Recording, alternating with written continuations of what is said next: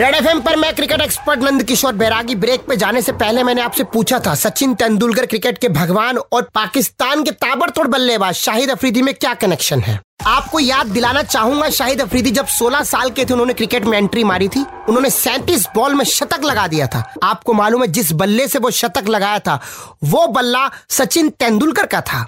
सचिन ने खुद ये बल्ला वकार यूनिस को गिफ्ट किया था, लेकिन जब पाकिस्तान श्रीलंका का मैच चल रहा था, उस समय अफरीदी बच्चे थे, बल्ला नहीं था, वकार ने कहा, ला ये बैट लेके चले जाओ। तो उसने उससे सैंतीस गेंदों में शतक बना दिया था। ये तो सचिन तेंदुलकर ने अपना बल्ला दिया था। कुछ और दे दिया होता तो आज अफरीदी कहाँ होते? बुम बुम अफरीदी। चिट्ठी, इस बार की चिट्ठी फुसका टून के जिला हरगोलिया में। अंपायर की कैप से कैमरा उतार कर सेल्फी लेकर प्रिंट आउट निकलवा लियो कहकर, आगे बढ़ने वाली चिपचिपी घमोरी कहती है, बैरागी जी से रॉकिंग मौसम। अरे जवानी वहाँ क्यों कैद करवा रही हो? बजाते रहो। सुनते रहो।